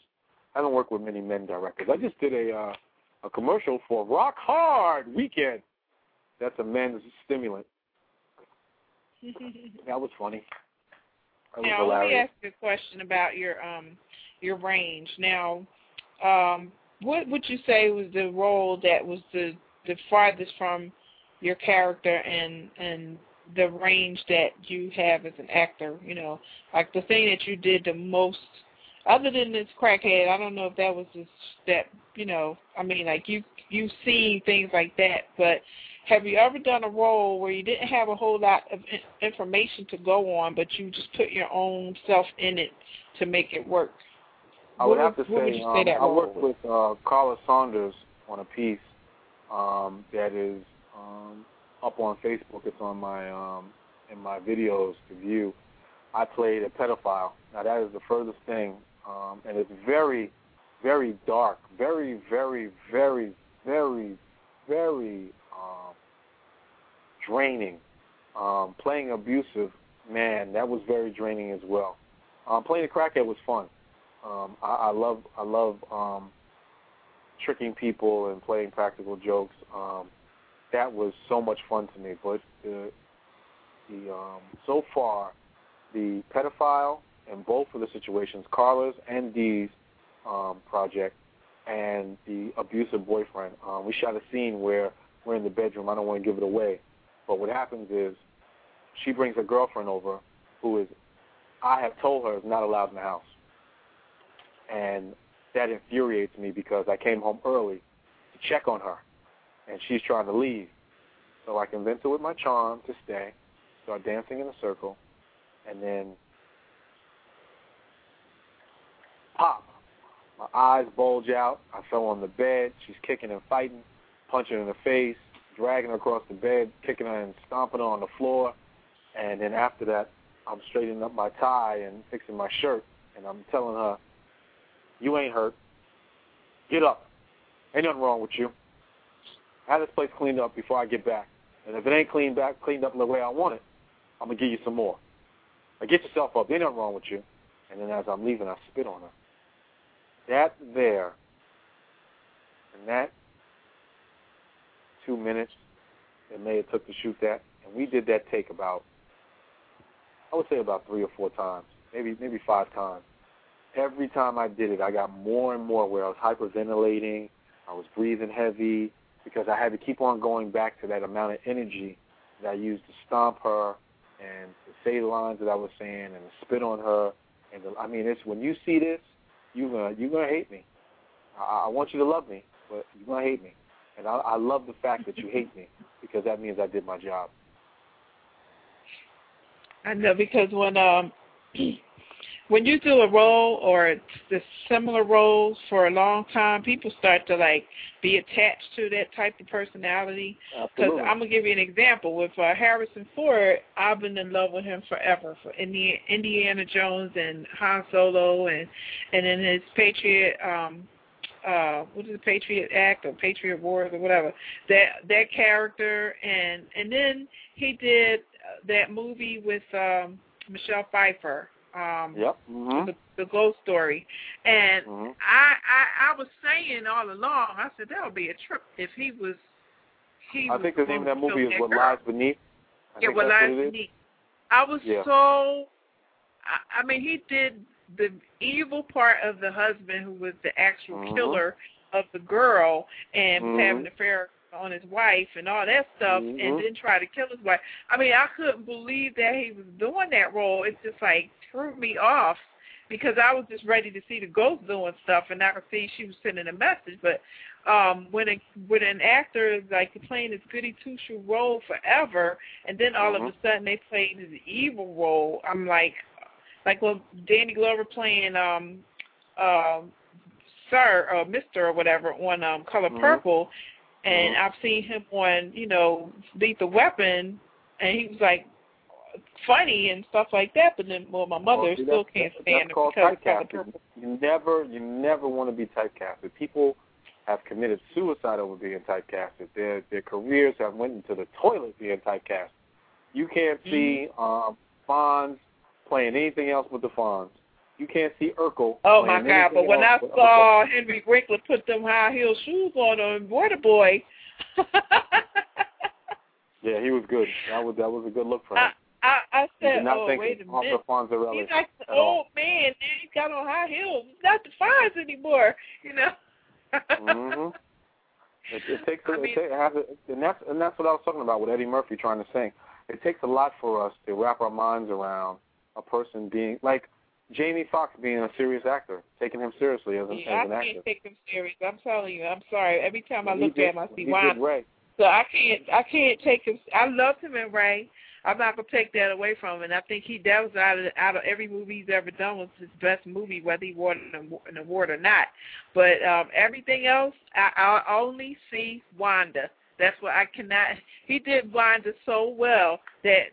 It just it just seemed like he was wandering. Every time I see his face, I see his eyes look just like Wanda. I just, her face all over him I got every you. time. I got you. I got you, baby. I, I got you. Hey, let me put some Vaseline on my lips. I know. Just like, well, Martin, Martin was different because I couldn't see Martin in anything serious. If Martin ever played a serious role, but Martin could play a character that's not trying to be funny. When he did Rodney Jenkins, he was not trying to be funny, but he was funny. I mean, like, he played a mature version of of Martin Lawrence in that movie, but he was still funny. I mean, he was hilarious. But I can't see him playing, like, a serious role. Like, if he did his life story and he played himself as in the life story movie, I would still laugh at it through the whole, you know, the back back scenes and stuff of his real life. It wouldn't seem like it wasn't a comedy. Mm-hmm. So it's, some it's, people it's, can it's, do it. Some people, you know, it's some all people about just, what your what your comfort level is. Sometimes people don't want to take roles that are outside their comfort zone. Like a lot of times, you see Denzel Washington playing characters that are very close to his personality. I know. Everybody, that's what makes it good. Everybody's like calm, cool, cool, and collected. Safe. So yeah. Him getting an award for um, that Training movie Day. was... Training Day? Yeah, Training Day was very, very, very... Um, I was very disappointed. He should have got it. Well, I was disappointed as well. And I was Malcolm also... X. I could see... Yeah, he should have got it for Hurricane and for Malcolm X. But yeah, what Hurricane I saw... Hurricane, he played the hell out of that. Yeah.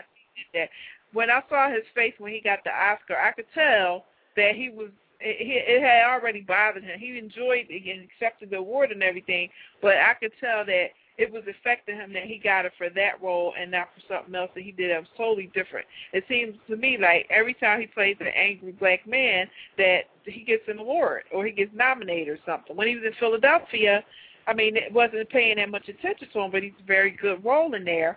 And but oh, it seems like Especially yeah, when he's, and in the, um, like, he's in a drugstore and the, and the guy's trying to come on to him. He's like, yo, man, I ain't gay. There's nothing gay about me. Who makes you think I'm gay? Man, but every time, he play, every time he plays a safe role, you know, if he gets angry and out of control, they want to give him an award. Like, he was an angry black man on Glory. He was the most outspoken black man out of all those guys in the fort on Glory. And he, he won a guy with. And he did say, I heard this from his mouth, he'll never play a slave. And, again, now he was pretty much sort of like a slave in that movie. But um, he'll never play a role like that where he gets whipped or he's a slave or anything like that, because uh, he he can be so much more to this business than what they want to, you know, stereotype him as, just because he's like one of the favorite black male actors that everybody's going to watch.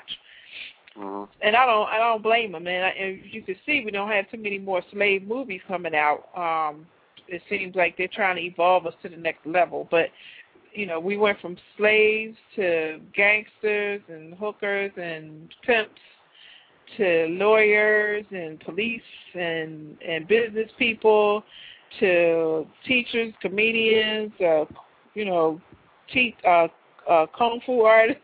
I mean, when they put Don Cheadle as a kung fu artist in uh, Rush Hour, you know, mm-hmm. I, I was just saying we are evolving. But my question to you right now is, why are there still not a lot of roles available to to African Americans? Uh, and whether because it's positive or negative, black, doesn't really matter anymore. But why aren't there uh, any enough roles? Because, it, again, it's show business, and they feel that um, what Tyler Perry has has proven it over and over again, that black movies are a majority, uh, um, eighty percent of the people in the movie are black, that it makes money. People will, black people will go support black movies. Somebody put in some white person's head that black movies or black um, um, stories shouldn't be told, that we should only guest star or be a, a co-star in these white movies. I mean, it's, it's very unfortunate. Um, there are so many, and I think that's why we have the great thing about independent directors and um, independent movie makers are, are putting their stories out, women, men, male, female, homosexual, straight.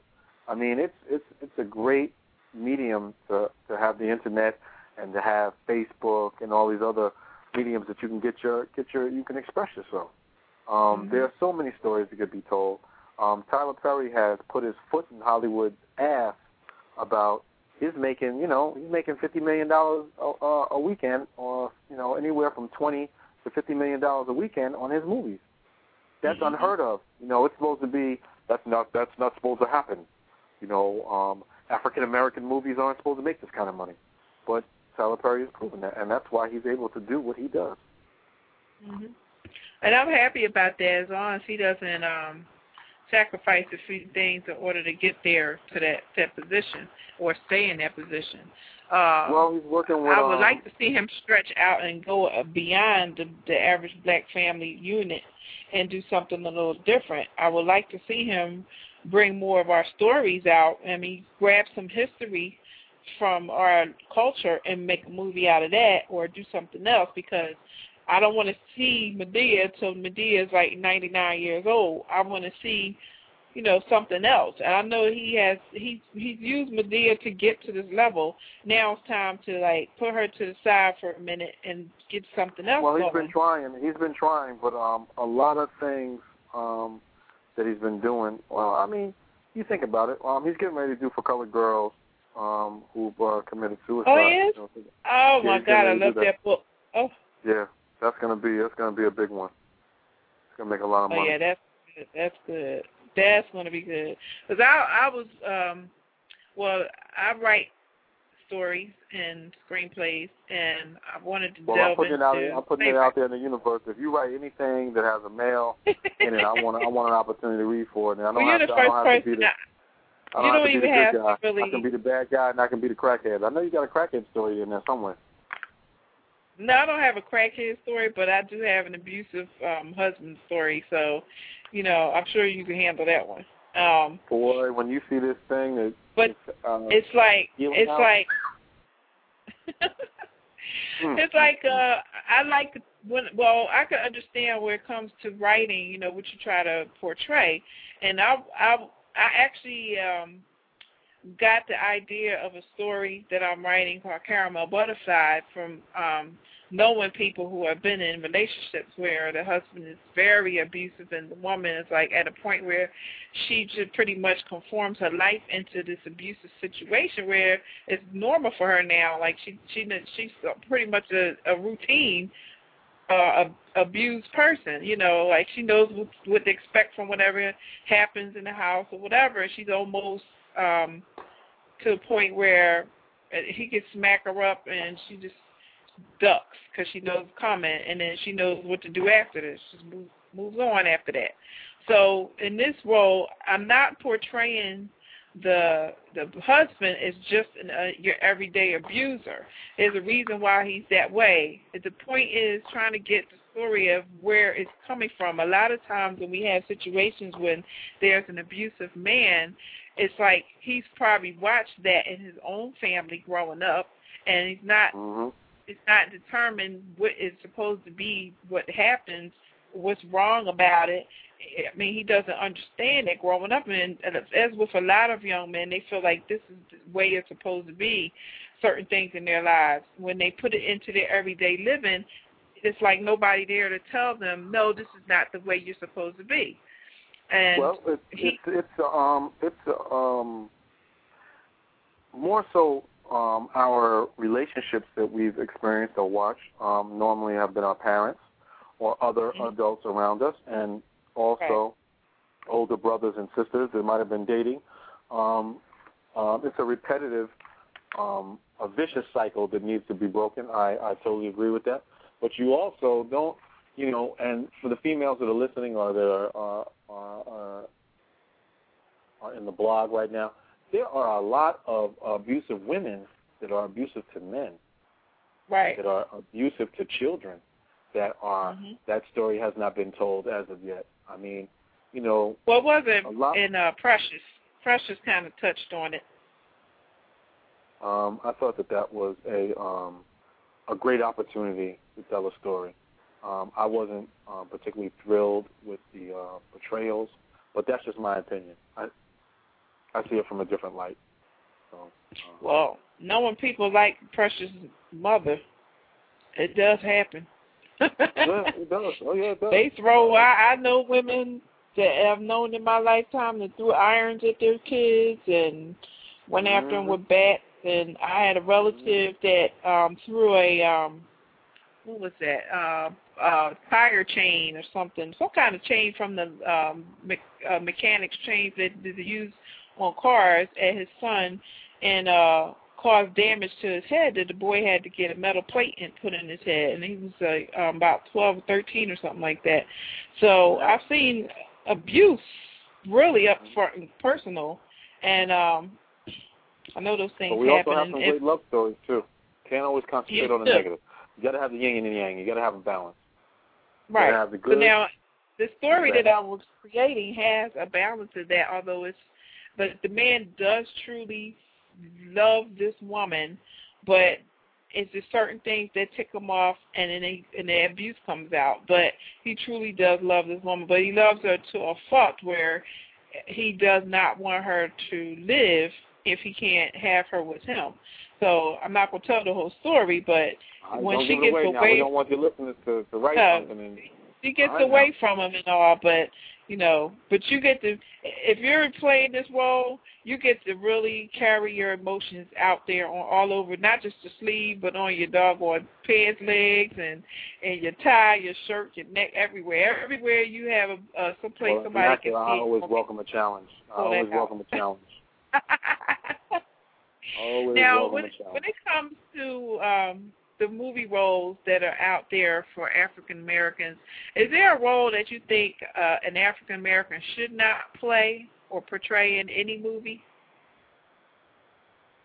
That's that's hard because um, that's just like saying um, there's a string of jobs and stripper and pole dance happens to be one of them. There's um, the first ten people might say no, but the eleventh person might say yes. So you really can't say is there a role that a person shouldn't play. Um, me personally, I'd have to say that um, being involved in a homosexual act on screen is not really something that I would um, be able to give my all to. Um, yes, I want to make money, but all money is not good money. Um, I have children. Uh, I, I don't want to um, do anything that would, um, in their eyesight, because my children are my my uh, the people I try to impress the most. Everybody else is secondary. My children, those are the most important critics to me. Um, what my children think of me is what's really important. So I would have to say, for me, personally speaking, playing someone that is maybe gay, and I have played a guy in um, a movie called A Woman's Worth. Um, I played a, a guy that the audience has to decide whether he's actually had sex with a man, or is he just a man that is looking at a man, or is he a brother on down, down low, or he's not a homosexual, and that he may have had sex with a woman and left the condom in the bedroom that his girlfriend found. So there's a lot of things that you can derive. It all depends on your your background and your experience as a human being, whether you think he's gay or whether you think he's straight and he's just cheating on his girlfriend. Either way, he's cheating on his girlfriend, whether he's with a man or with a woman. So um, I can go, but so far, but there's a there's there's territory that I will not go into. Okay, well, that's a, a great answer to that question, and um, I know there are a lot of different roles that are asked of people to portray that might, you know, morally might not be something they would be willing to to do. Now, let me ask you this. What kind of sacrifices should a person make if they're um, planning on getting into um, the movie inter- industry as an actor? Um, what kind of sacrifices would they need to make? It's when it comes to making choices about roles or locations, like you, you've relocated a few times, you know, things like that. What, what kind of uh, sacrifices should they be willing that to make if a, they're going to endeavor? That is a very, a very interesting question, because in our lives, we've all made sacrifices for one reason or another. Uh, if you were a salesman in New York, and they opened up a territory in Wichita, Kansas, and it was an opportunity for you to go out there and make some money and to be promoted to district manager as, as opposed to a salesperson. You make a sacrifice. You move if it's just you. You move with you and your family, or you move and let your family stay there and you get it started. I mean, we all make sacrifices. Um, anything that you believe in, that you feel that God has blessed you with the opportunity to, to get into, or or shown you um, some favor. Um, me, I'll, I'll act until the day I die, because I feel that that's what my calling is. Sometimes your calling is not what you think your calling is. I mean, I'm a very talented person. You, every person has two or three talents that God has given them that they may or may not use. Um, I am able to work with children. I am able to cut hair. Um, I used to be in sales, um, marketing and advertising. Um, I can model. I'm, I can act. All these experiences helped me become the person that I am today. Um, I've made some, some sacrifices. I've ruined a relationship. I've um, lost out on some things. But I felt that if I had to do it all over again, I might do it a little bit wiser, but I might have made the same choices, because this is what I wanted to do, so I sacrificed.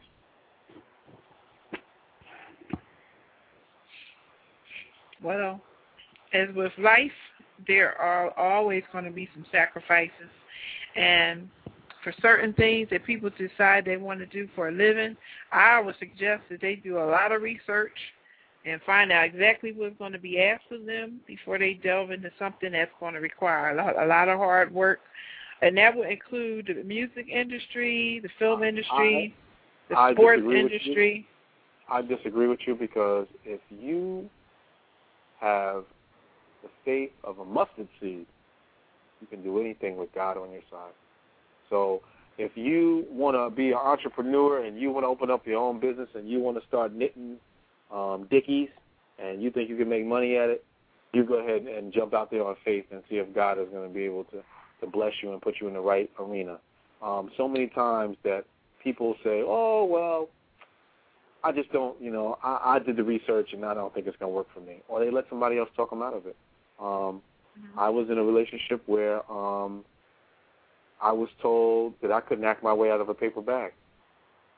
But I cannot wait until I get the opportunity to send that person a paper bag uh, wrapped in a Tiffany's box and say, mm-hmm. ta-da, I'm out of that paper bag. I mean, you gotta, you gotta, you're always going to have negative and positive energy. And that's why the yin and the yang, I guess, was created, because you can't have good without bad. You can't have day without night. I mean, it's, it's, it's, it's you know, it's, it's your journey. You have to, you have to make a stop when you get tired, and you have to keep on pressing on when you get tired. It all depends on what your drive and what your will and what your determination is. Um, right. I'm sure people told Flavor Flav he was the worst rapper in the world, but he's one of the most famous rappers in the world. I go on Flavor Flav, with a clock around his neck. His style has not changed in the thirty years that he's been rapping. He's still wearing a clock and big glasses and, and, and jacked up suits that don't fit him, and he's still as unattractive as ever. But for somebody, he's attractive. And he did three shows on Love and Flavor. Mm-hmm. So anything is possible. Well, it did at some point play out. But what I'm saying, what I was saying was, you know, even regardless of whether you have faith or not, you should still do the research of what it is you're trying to do. Because what point is it to me is not knowing exactly what you're doing, just jumping right in it. You can make certain sacrifices that are not necessary. You can have certain things happen to you that are not necessary because you didn't find out what it was that was involved in doing what it is that you want to do. When it comes to certain things like the music industry, people do need to do research about what it is to be a part of a major label or a major, you know, influence that's in the industry, because those are the people who are just in it for the business, a lot of them. And if you don't do your research and you just, just listen to something somebody says and let them just tell you, you're sure, whatever, whatever, because you're going to make some money, you you need to realize that, you know, that money's not going to be long-term for you. It's going to be long-term for them if you don't do enough research and make sure that you have all your legal information in your head and not listen to just them. You have to get your own so representation, because business. There's a lot of folks that don't go into it educated and end up with nothing. I mean, they have Absolutely. so many Numbers people out there that don't have anything to show for it, and their their music is still making money for somebody but not for them. Mm-hmm. So it's important to really look into whatever field that you're trying to get into to find out, you know, what's just do some research and find out what what people have succeeded, what people have not succeeded, why did they not succeed, you know, what kind of mistakes do you see them making that you might can reflect on, and maybe you won't make the same mistakes. Everybody makes mistakes, but you could also try to avoid certain things from happening if you watch other people and observe things that have happened to other people. It's the same thing, you know, with your family. Just because you're one family member decided that he wanted to be a, you know, I don't know, a famous trash can picker or something, doesn't mean you got to be one. And just because somebody else got married to ten men doesn't mean you got to do it.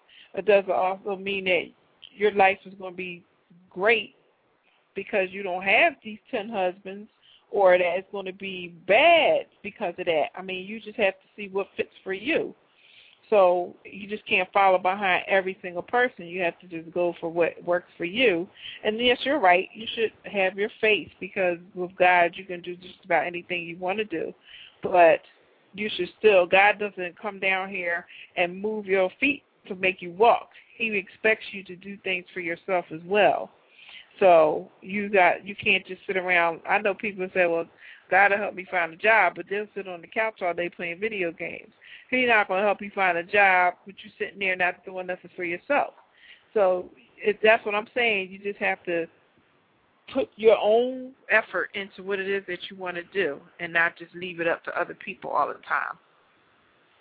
Absolutely. I totally agree. You got, you know, God does, he does wake you up. What you do with the rest of the day is on you. Now, we were talking earlier about um, relationships. We were talking about it in a retrospect of a, of a movie character. Now, I just recently saw a movie that was actually a documentary, um, but it had features of um, actors playing these two characters in a movie in regards to this, this um, the actual topic. Now, the movie was called Diary of a Tired Black Man, and it wasn't, I don't believe, to respond to Diary of a Mad Black Woman because it had nothing to do with the other. But in the movie, they were asking people on the streets, mostly of Chicago, Atlanta, and Texas, and um, New York, of how they felt about certain situations that they were portraying in this movie with a couple where the woman was supposedly an angry black woman, and she was so mean to her husband. I mean, so mean. And the thing, and he was just being portrayed as this really sweet guy, go to work every day, take care of his family, come home on time, he ain't hanging out in the street with his friends, he ain't cheating on his wife, and he's not beating her and stuff like that. And this woman seemed to want him to do something, to react, because she wasn't used to somebody being nice to her. And so throughout the movie, they were talking to people about, they were talking mostly to men about angry black women and what they felt about them. So I don't know if you've ever caught this, but um, I wanted to discuss that with you, how you felt about movies like this that are going into the streets to talk to people and asking their opinions about certain things that are happening in, in regards to this, the topic of the movie. So what would well, your opinion um, be on something like that? What do you what do you think is a tired black man? Uh, you you got the right one, baby. Because um, I've been in that situation, and I, I understand where that can lead to. Um, uh, the first premise is, if anybody is listening, when you fall in love with the person, you fall in love with the person that is standing in front of you. You do not fall in love with their mother, their father, their sisters, their brothers, their cousins, their grandparents, their environment that they grew up in, anything. When you see a person, or let's say you met, I met you at a club. We are having a great time. We're dancing. We're joking. We're talking. We have a little something to drink. We start talking to each other. We fall in love with each other, and we decide to get married. Now, I don't know your relationship with your father. I don't know what your opinion of your father is, because I haven't taken the time to, to really understand what I'm getting into, because I fell in love with you prior to getting all this information. A lot of times what happens is we fall in love with the person in front of us, and then, like an onion, start peeling back all the layers. An onion has millions of layers before you get to the core of that onion. And each relationship and each human being is an onion. You have to peel back the layers. And sometimes you don't find out the layers until five, six years deep into the relationship that you really got a rotten onion there. Now, and that goes for men and for women. Now, me, by no means am I perfect. Me, by no means am I perfect. So I want to say that twice, because I am not perfect.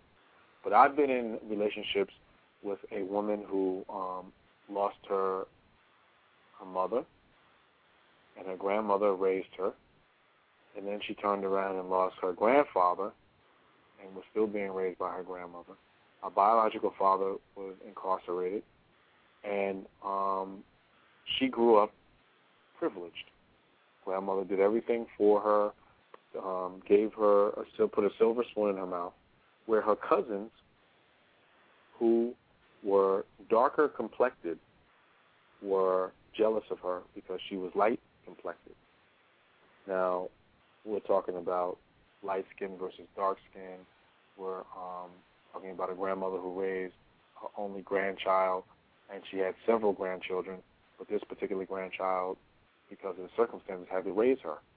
So when I fell in love with this young lady, and I mean I was head over heels with this girl. I mean I, you know, loved her. I just, whatever I could do to make her happy, I was willing to do, because I didn't know no better.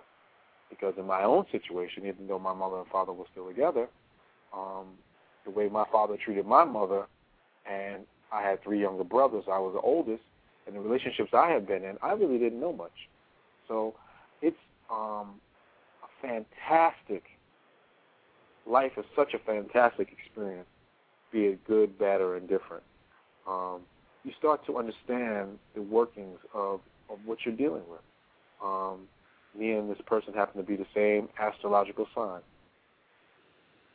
We, we got along for a minute, but after, you know, after a while, it, it, it started being uh, a combative situation. She was mad and angry about her mother passing away while she was young. She was um, mad and angry because of um, the way um, her previous relationship worked out. Um, here I am, you know, Mister Goody Two Shoes, trying to do everything and trying to do all the right things. I mean, it's it's it's. I'm just giving you one side of the story. I'm sure that she could give you another side of the story. Um, mm-hmm. It's it's it's such a, a complex situation when you get into it. Again, you fall in love with the person before you. You don't fall in love with the person, the the real person that will be exposed in six months to two years. I mean, it's it's layers.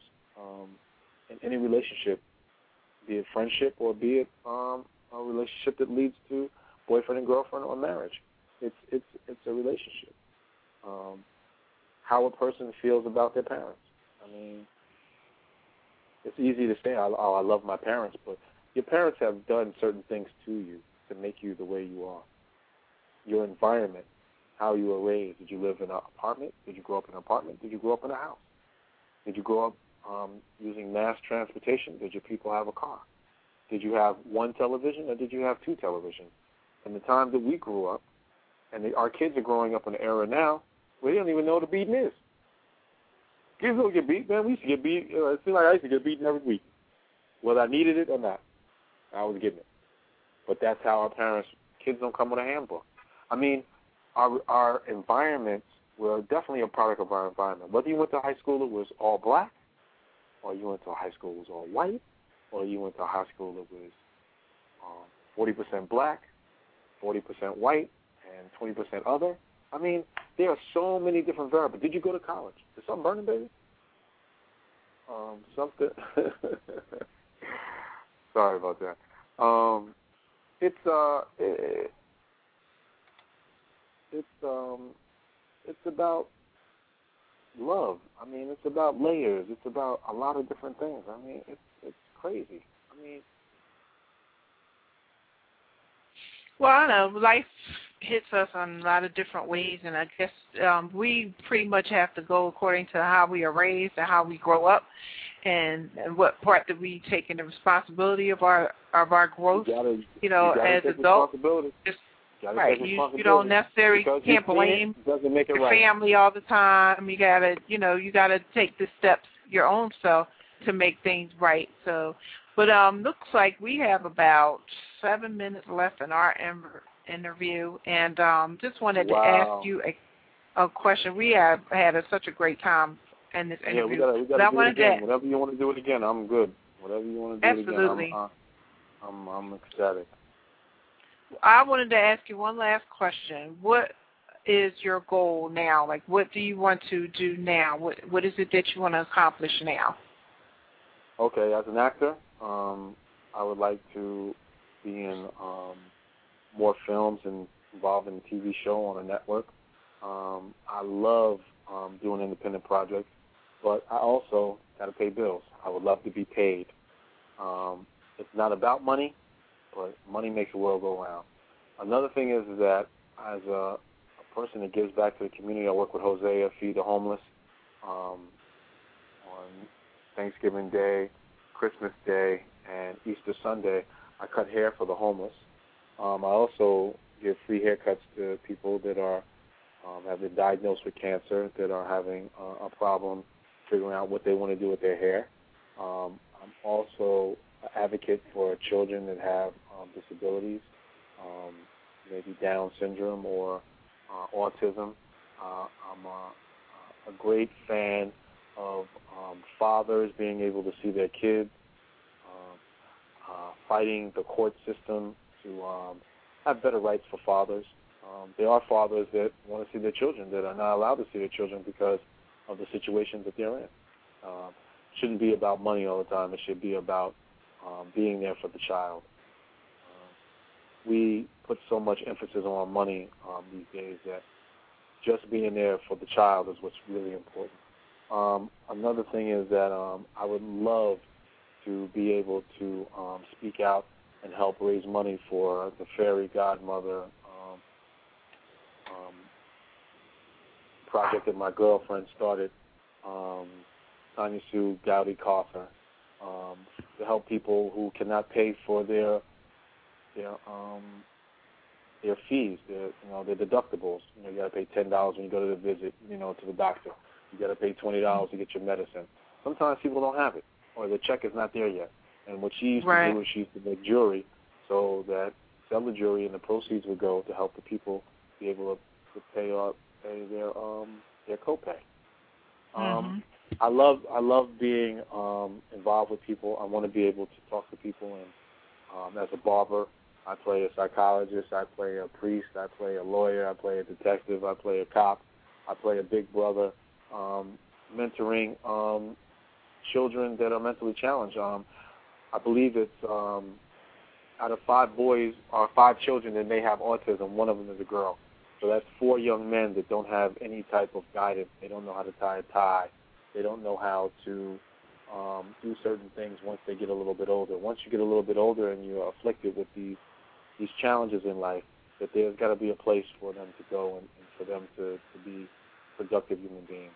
So there, there's a lot of things that I would like to accomplish. I would like to leave a legacy for my children to understand that I am a, um, a person who wants to give and to um, also um, boss. Mister Brennan taught me that you give to people. You know, if you don't, you don't always have to give money. You know, sometimes I give away a free haircut. Um, sometimes I go to a restaurant and get something, you know, left over or whatever, and I'll see somebody that may be homeless or whatever. Might be homeless or whatever. Well, certainly there's a lot of folks that need help these days. I mean, we've been going through a lot. So that's very admirable of you to, you know, try to do your part and be involved as much as possible. And I hope everybody else out there listening will consider doing the same. It's not always about money. It's about, you know, what makes you feel like you're doing something to help somebody. People don't always need money. They do need money, but it's not. If you can't provide the money, you can provide something of yourself to make the day go by better for them somehow.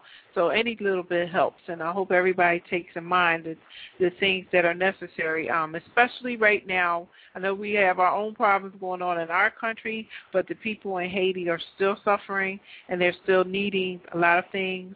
And uh, we're going to do a special um, in a couple of weeks in regards to what Haiti is going through now, since it's been about six months since the earthquake hit that um, country. I was watching three sixty last night, and um, they were saying that there is feed and food and all kinds of things sitting there, just sitting there in warehouses, um, right. unable to get to the people that need it. Um, they did a great, great, great insight on three sixty, which was happening um, in Haiti, and if anybody gets the opportunity to watch that, YouTube that or watch that or whatever you need to do. But you are absolutely right. There are there are things happening in our own country um, with Katrina right. and um, the different tornadoes and, and, and floods that have happened in Texas and Florida and all these other um, states right in our backyard. Our president is doing a fantastic job.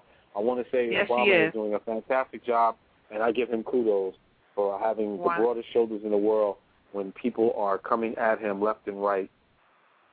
Yeah, that's going to be something that we're going to talk about too. But right now, we have sixty seconds left on the show, so let me take that time to say thank you for being a guest on the show. I really appreciate it. We will definitely have to do another show, and uh, I want everybody that's listening to um, pay attention to my Facebook page. We're going to be doing a whole lot of things. I want you all to join me. You can either go by my name, Ravinda Dalla, or you can go on the Mingle Zone Network or M Z N Indie Radio Talent, and you'll find me somewhere on Facebook, somewhere on Twitter. And uh, you can always come and check us out here at Blog Talk Radio. You can download this episode as well when we are finished the show and uh, play it on your iPod or your computer. And um, thanks again, Miz Kal Cauthen, for being a wonderful guest and giving us a juicy and, and, and intelligent and inspiring information. and we are going to be leaving uh, the show with the rest of the song that I love to play all the time, so I hope everybody enjoys it. Kal, I will be talking to you very shortly because we have some more things to discuss. And I'm going to go ahead and put my Kill Bill on because you all know this is my theme song.